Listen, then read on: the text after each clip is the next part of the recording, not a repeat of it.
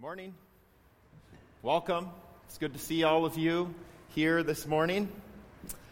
Um, we are going to be in the book of Acts, so if you have a Bible or a device, you can go ahead and turn there or swipe there if you want to. Otherwise, you'll also be able to follow along on the screen behind me. Uh, today, we have probably our shortest section of verses in this whole series. So, we typically, what we do here at Center Church is we preach through books of the Bible. And so right now we're going through the New Testament book of Acts. We're going to be in Acts 5 this morning, verses 12 through 16. So, thus far in Acts, we have seen God moving powerfully through the Holy Spirit. And this is a theme that keeps coming up over and over God moving powerfully through the Holy Spirit.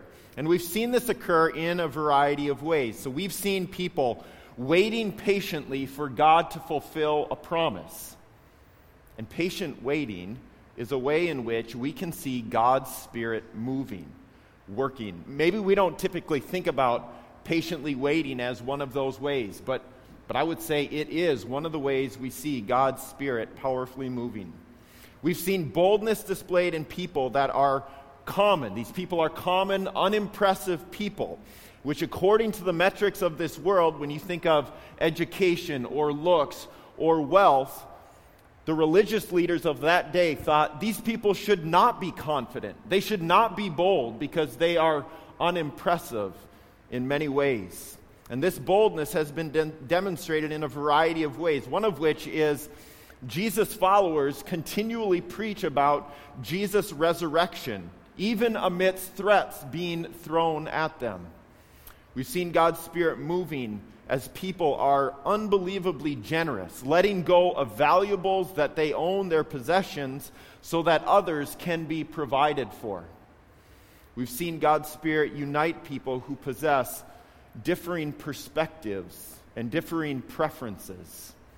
We've seen God's Spirit move in such a way to heal people. We've seen God's Spirit expose what's hidden deep in the hearts of people as we talked about Ananias and Sapphira last week. And on and on, we can give examples and marvel at God's work in the early chapters of Acts.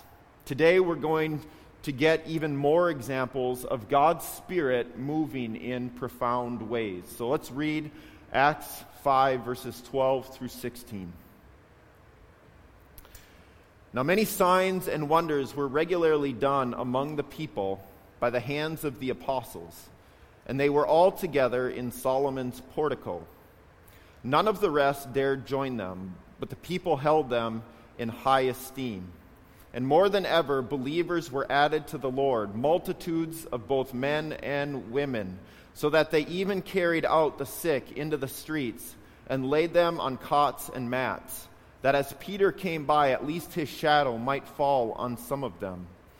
The people also gathered from the towns around Jerusalem, bringing the sick and those afflicted with unclean spirits, and they were all healed. Let's pray. God, thank you so much for these examples of how you worked powerfully in the past. And thank you for the ways in which you continue to work powerfully today as well. Would you help us to be able to see that? Would you build our faith? Would you bring healing to our hearts, to our bodies, in ways that would amaze us and astound us? In these moments together now, would you fill us with faith, grow us, mature us as believers in Jesus, in His grace? And it's in His powerful name we pray. Amen. Okay, so we're going to spend our time this morning just kind of slowly walking through these verses, but then at the end, what I want to do once we get to the end of these verses, I want to talk a little bit about why is there suffering and what good can come from suffering. So, verse 12 begins with a statement. It says, Many signs and wonders were done regularly. So, this suggests that there is a variety of miracles that are occurring in that day. Sick people are made well, lame people are made to walk. People who are afflicted in a variety of ways are set free from the afflictions that are plaguing them. We could also say this isn't just physical, this is also spiritual. Sinners are being forgiven of their sins.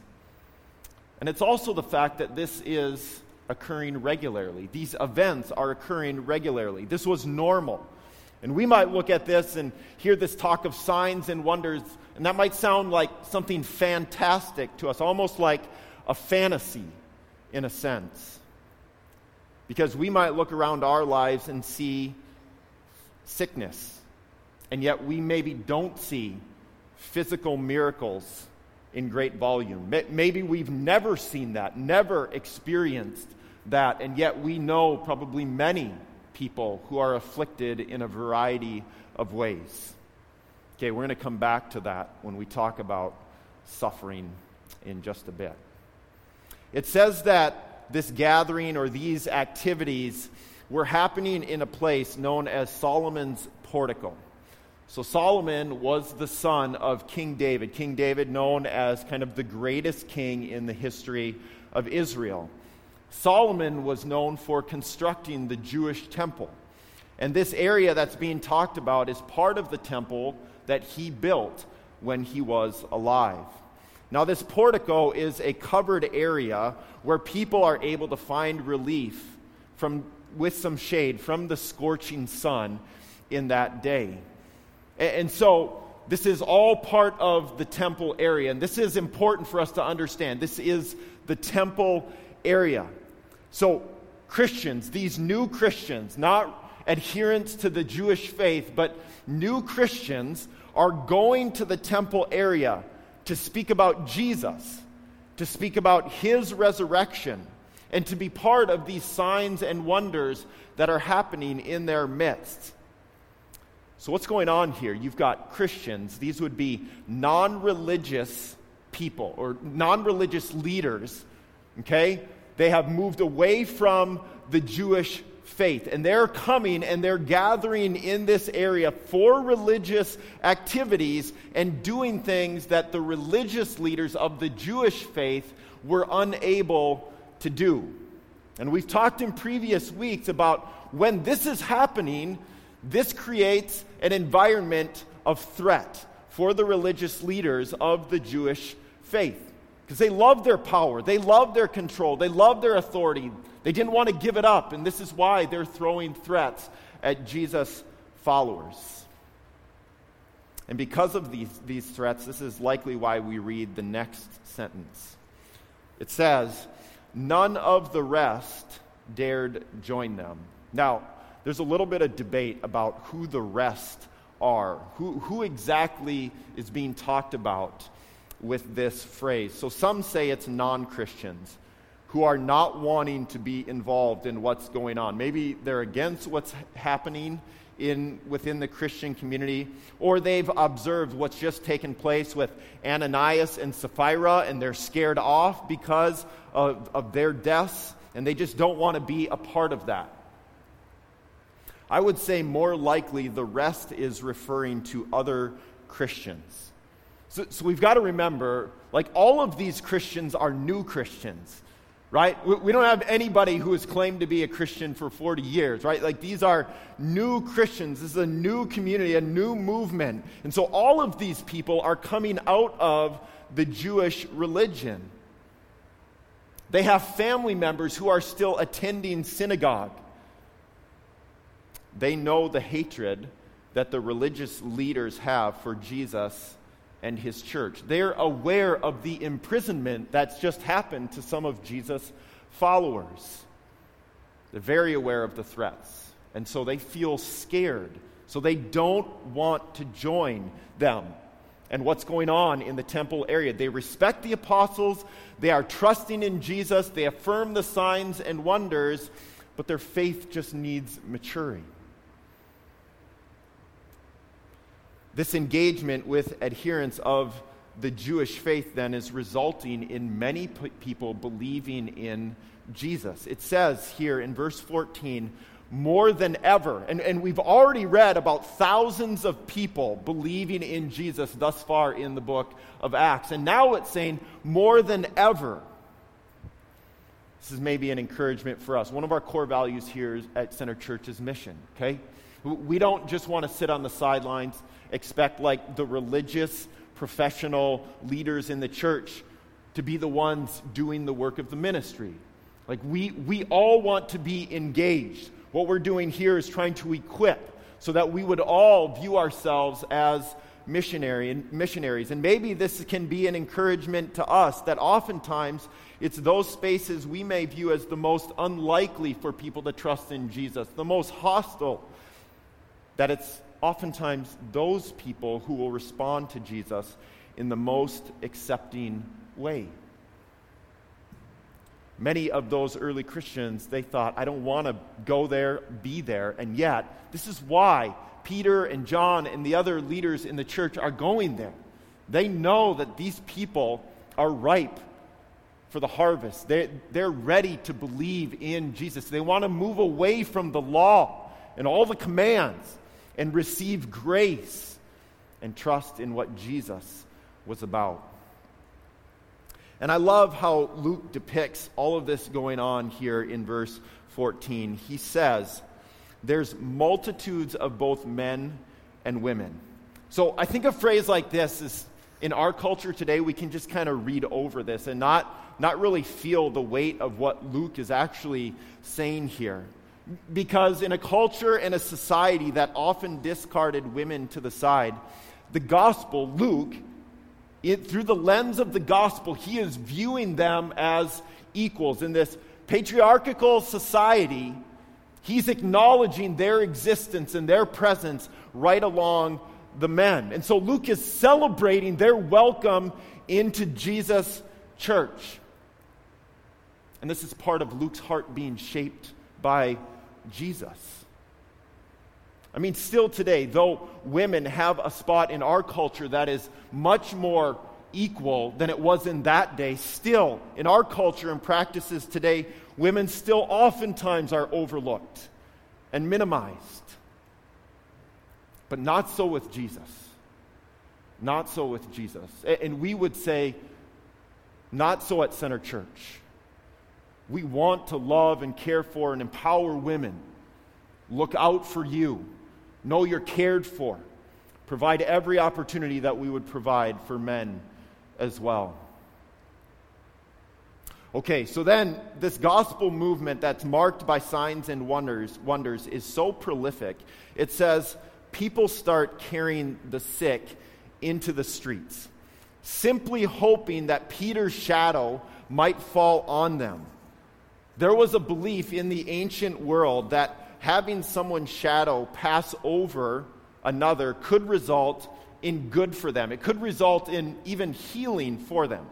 So, whether these people are doing this because they believe that there's power in Jesus' name or because they're just engaging in some kind of superstitious practice. We don't know, but there's at least some desire here, right? There's some belief that something was happening in and through Peter. And what we know from what we've read already in the book of Acts is that Peter was so explicit talking about Jesus. In that very moment when he, he helped heal an individual, this man who had been lame for over 40 years, and he could have taken credit, he was so explicit to say, It's not us, it's not me, it's Jesus. The power is in His name and only His name. So, what we know is that Peter is going to be ferociously pushing forward Jesus' name, trying to push himself to the background in all of this. And then we notice how people are gathering from around the towns near Jerusalem. So the word of Jesus, the gospel word, is spreading. People are coming from further away. And this is what we read at the beginning of Acts, what was promised. Jesus said, But you will receive power when the Holy Spirit has come upon you, and you will be my witnesses in Jerusalem and in all Judea and Samaria and to the end of the earth. As was promised, the Holy Spirit has come in power. And Jesus told his followers they would be his witnesses in Jerusalem and beyond. And so people are hearing of Jesus, people are trusting in Jesus. And the word of Jesus, the gospel movement, is going forth powerfully, spreading like wildfire. And then we read at the very end of verse 16, it says, They were all healed. Not just some, right? But all. This really stands out. Everyone who came was healed. So, this is a stark statement, especially when we understand what we talked about last week Ananias and Sapphira, right? Hiding, lying, displaying hearts that were focused on themselves. They were trusting in themselves rather than trusting in Jesus. What this is describing, they were all healed, is exceedingly gracious. And so it's good to realize how we can so easily focus. We can look at the story of Ananias and Sapphira, and we can so easily focus on the injustice of God. Not viewing what God does in that story as grace, as ways in which He's protecting His church or caring for His church from the threats within. And yet, then, right after that story, we get this exceedingly gracious picture of God. None of these people who are healed deserve that. But God is choosing to graciously heal these individuals. He's healing tons of sinners, He's healing His enemies. Okay, so maybe we read this phrase, they were all healed. And we kick this into our current reality and we ask the question, why isn't that true today? I think that's a legitimate question. Why won't God heal in this way now? And, and, that question can be asked in a variety of ways, right? Like some people might ask that question out of hurt. Some people might ask that question out of anger, like a vindictive spirit towards God. Where are you? Why won't you do something? Other people will ask that question just out of true wondering, yearning for God to move and to act. But it's a legitimate question and one I want to spend a bit of time on today. And that is why is there suffering in our world today? Why doesn't God choose to heal people? Wouldn't that seemingly cause people's faith to explode if there was a bunch of people being healed. Or maybe another question we, we can ask is how can God accomplish good through suffering?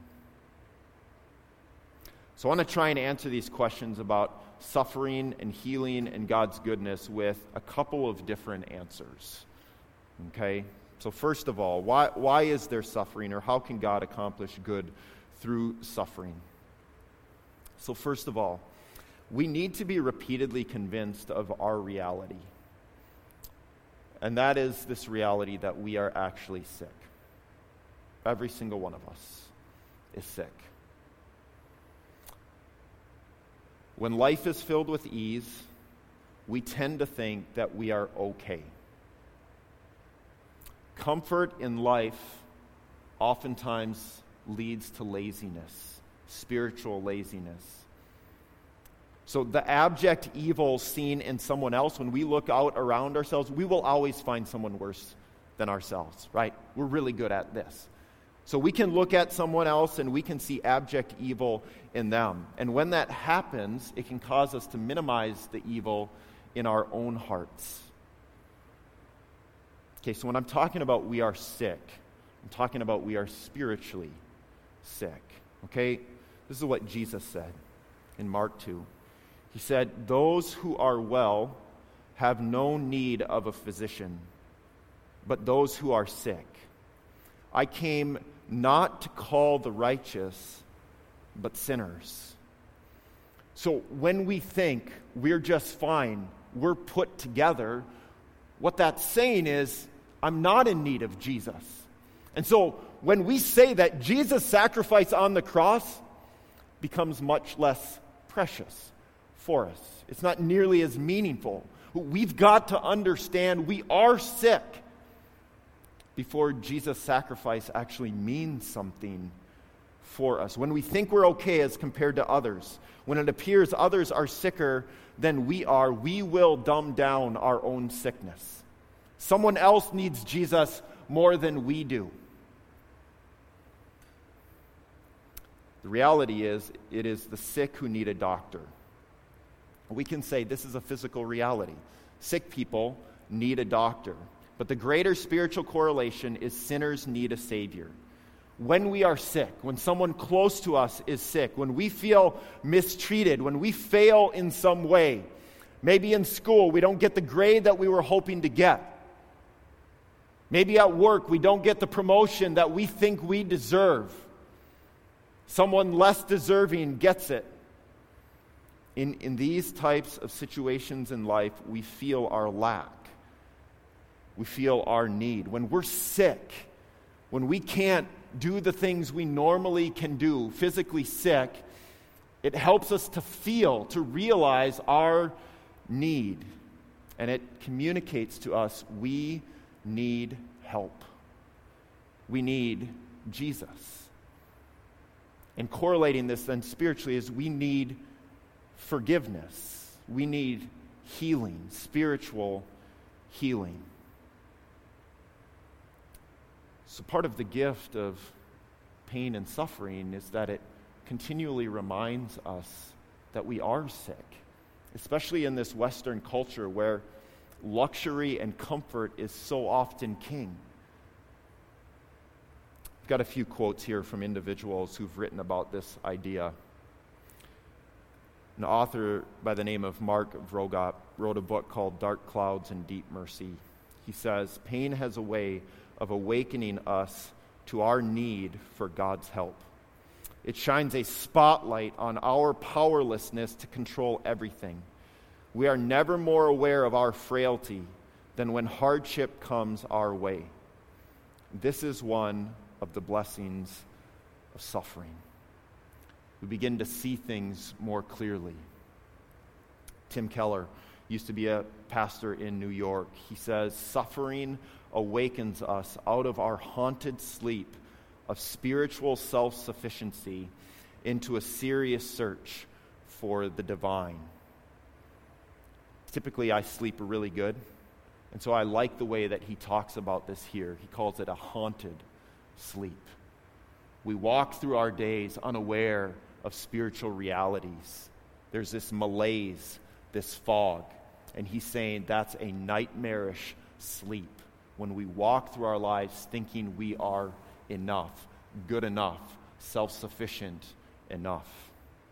C.S. Lewis he talked about this in the way saying, Pain is God's megaphone to rouse a deaf world.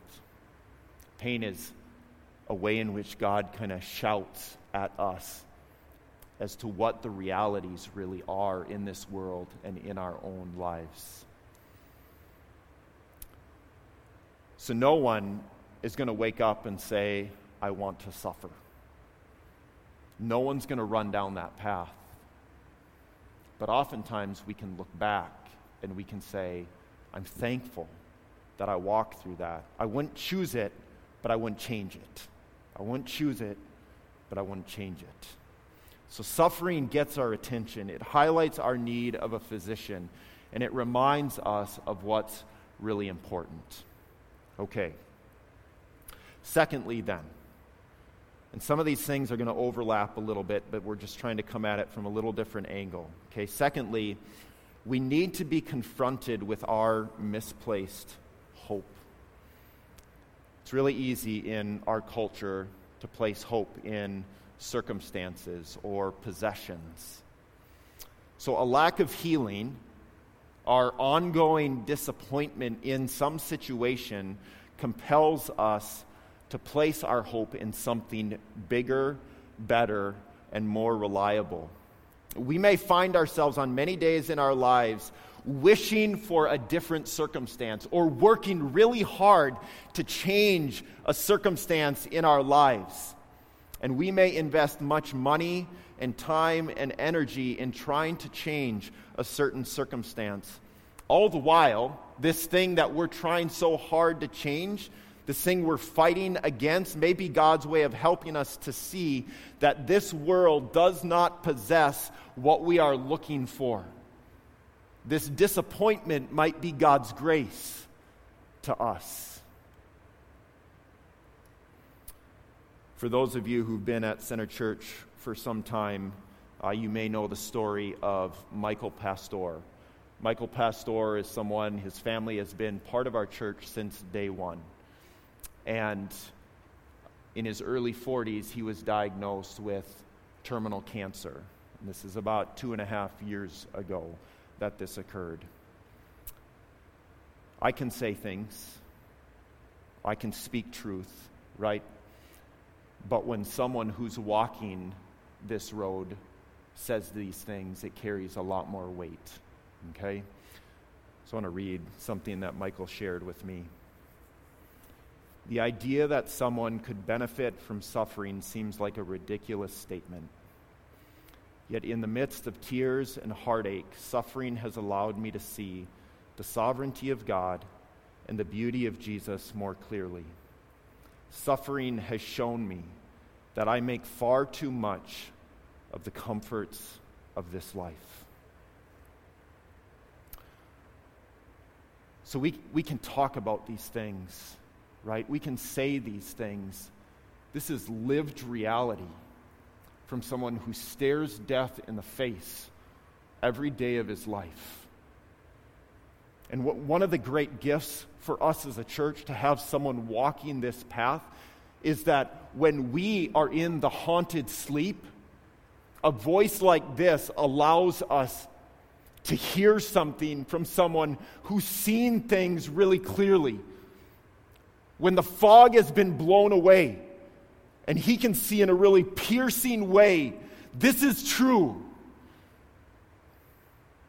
Getting the next iPhone is not enough. Having a, a booming 401k it won't satisfy you. Having your kids have success, getting this boyfriend or this girlfriend, that's not going to do it for you. Paul in 2 Corinthians 12 says this But he, being Jesus, said to me, Paul, My grace is sufficient for you, for my power is made perfect in weakness. Therefore, I will boast all the more gladly of my weaknesses, so that the power of Christ may rest upon me.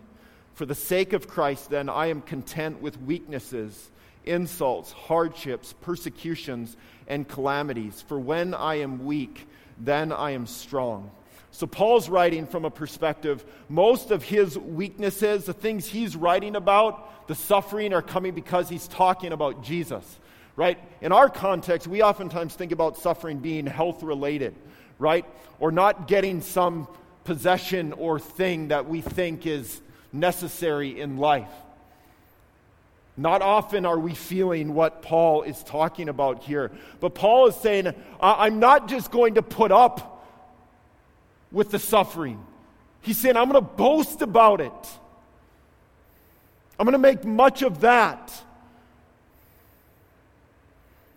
Because when I'm weak, then I feel my need for Jesus and I sense the power of Jesus. It's enough. Jesus is enough. His grace is enough.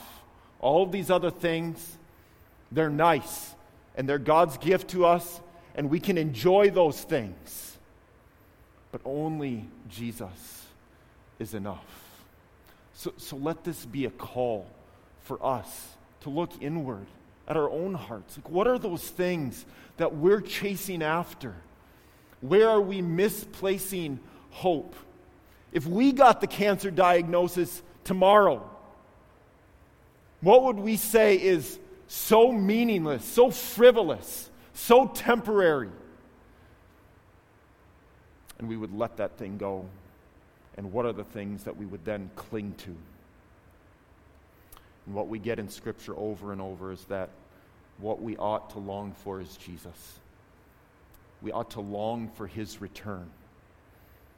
we oftentimes want to think about I want to go on that vacation, right? I want to see my kids get married. I want to experience this thing. Jesus, don't come back until then. And all of this suffering, pain, is intended to stir this yearning within our hearts for Jesus to come back, because only then will things be put right and will we find what we are actually looking for. Okay. So, last thing then here why is there suffering? Physical healing, or the lack of it, is intended to point us to the greater promise of spiritual healing. We talk about this quite a bit here at Center Church. We live in a physical world. We're surrounded by physical realities. All of these things, good, bad, hard, otherwise, are intended to continually be pointing us to Jesus, to greater, grander spiritual truths and realities. So the religious leaders of the Jewish faith, they realize there's a spiritual component to the healings being done by Jesus' followers.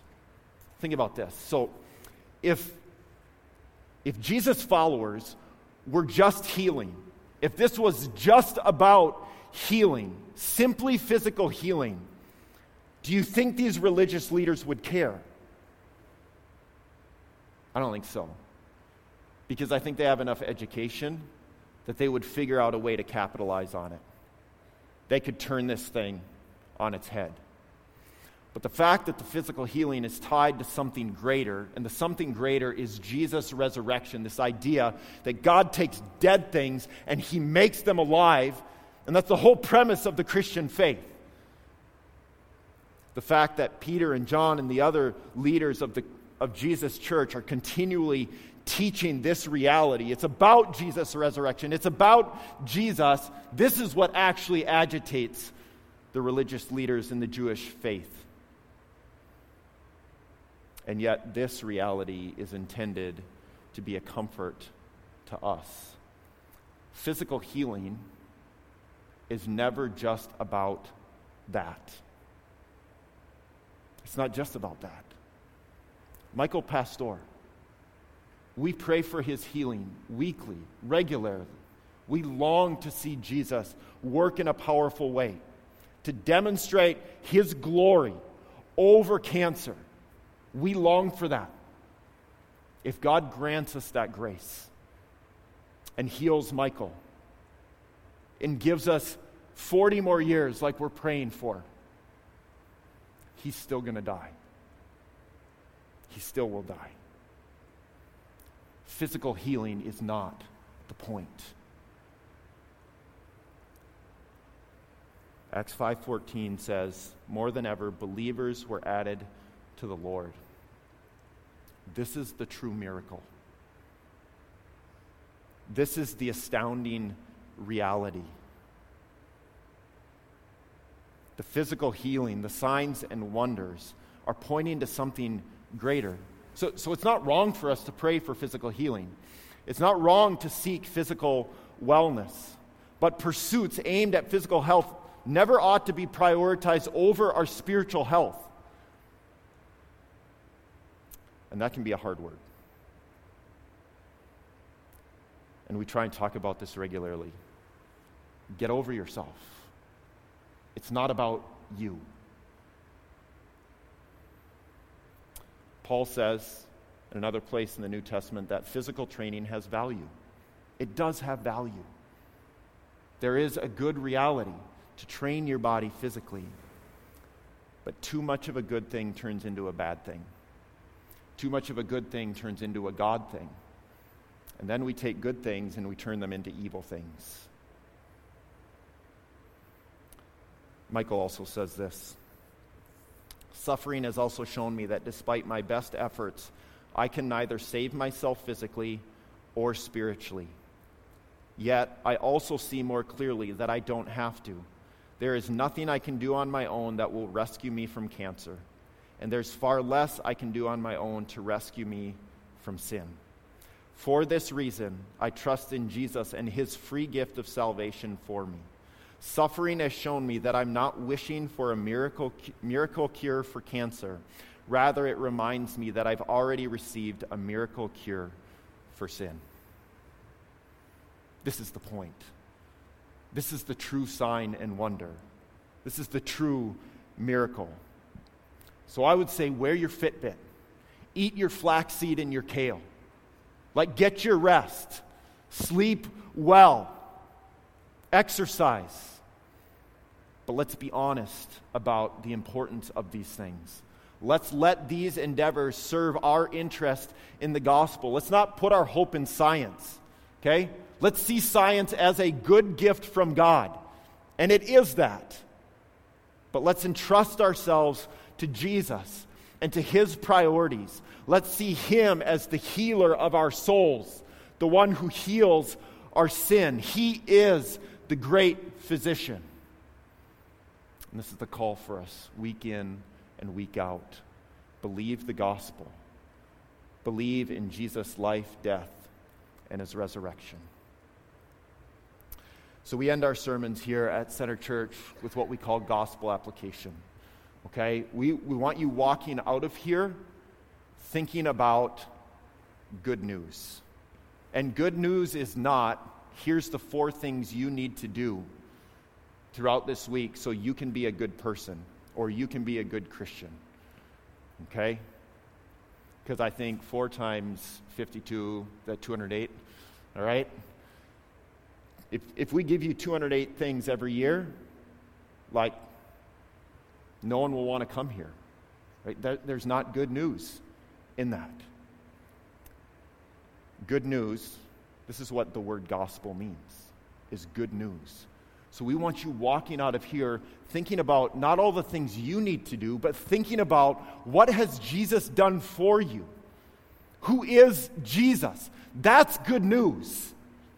Not in us trying to achieve or perform or be good enough for God. He was good on our behalf. We simply need to trust in Him, give ourselves over to Him. So, typically, we'll end with a few kind of gospel reminders. This is who Jesus is. But I want to just want to go to the text uh, this morning. I want to highlight this one thing.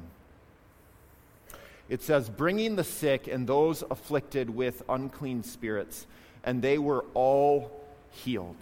Okay, so just a few things I want to draw out of this.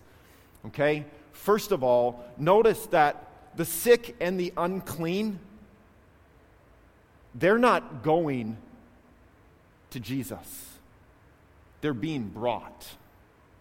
They need help. It's really important, right? We don't find Jesus. Jesus comes to us. He rescues us. So the sick and the unclean need to be brought. And then the reality is, we come sick to Jesus, right? Or at, rather, when He comes to us, He's coming to sick people, He's coming to His enemies. He's not coming to people who are cleaned up and well put together.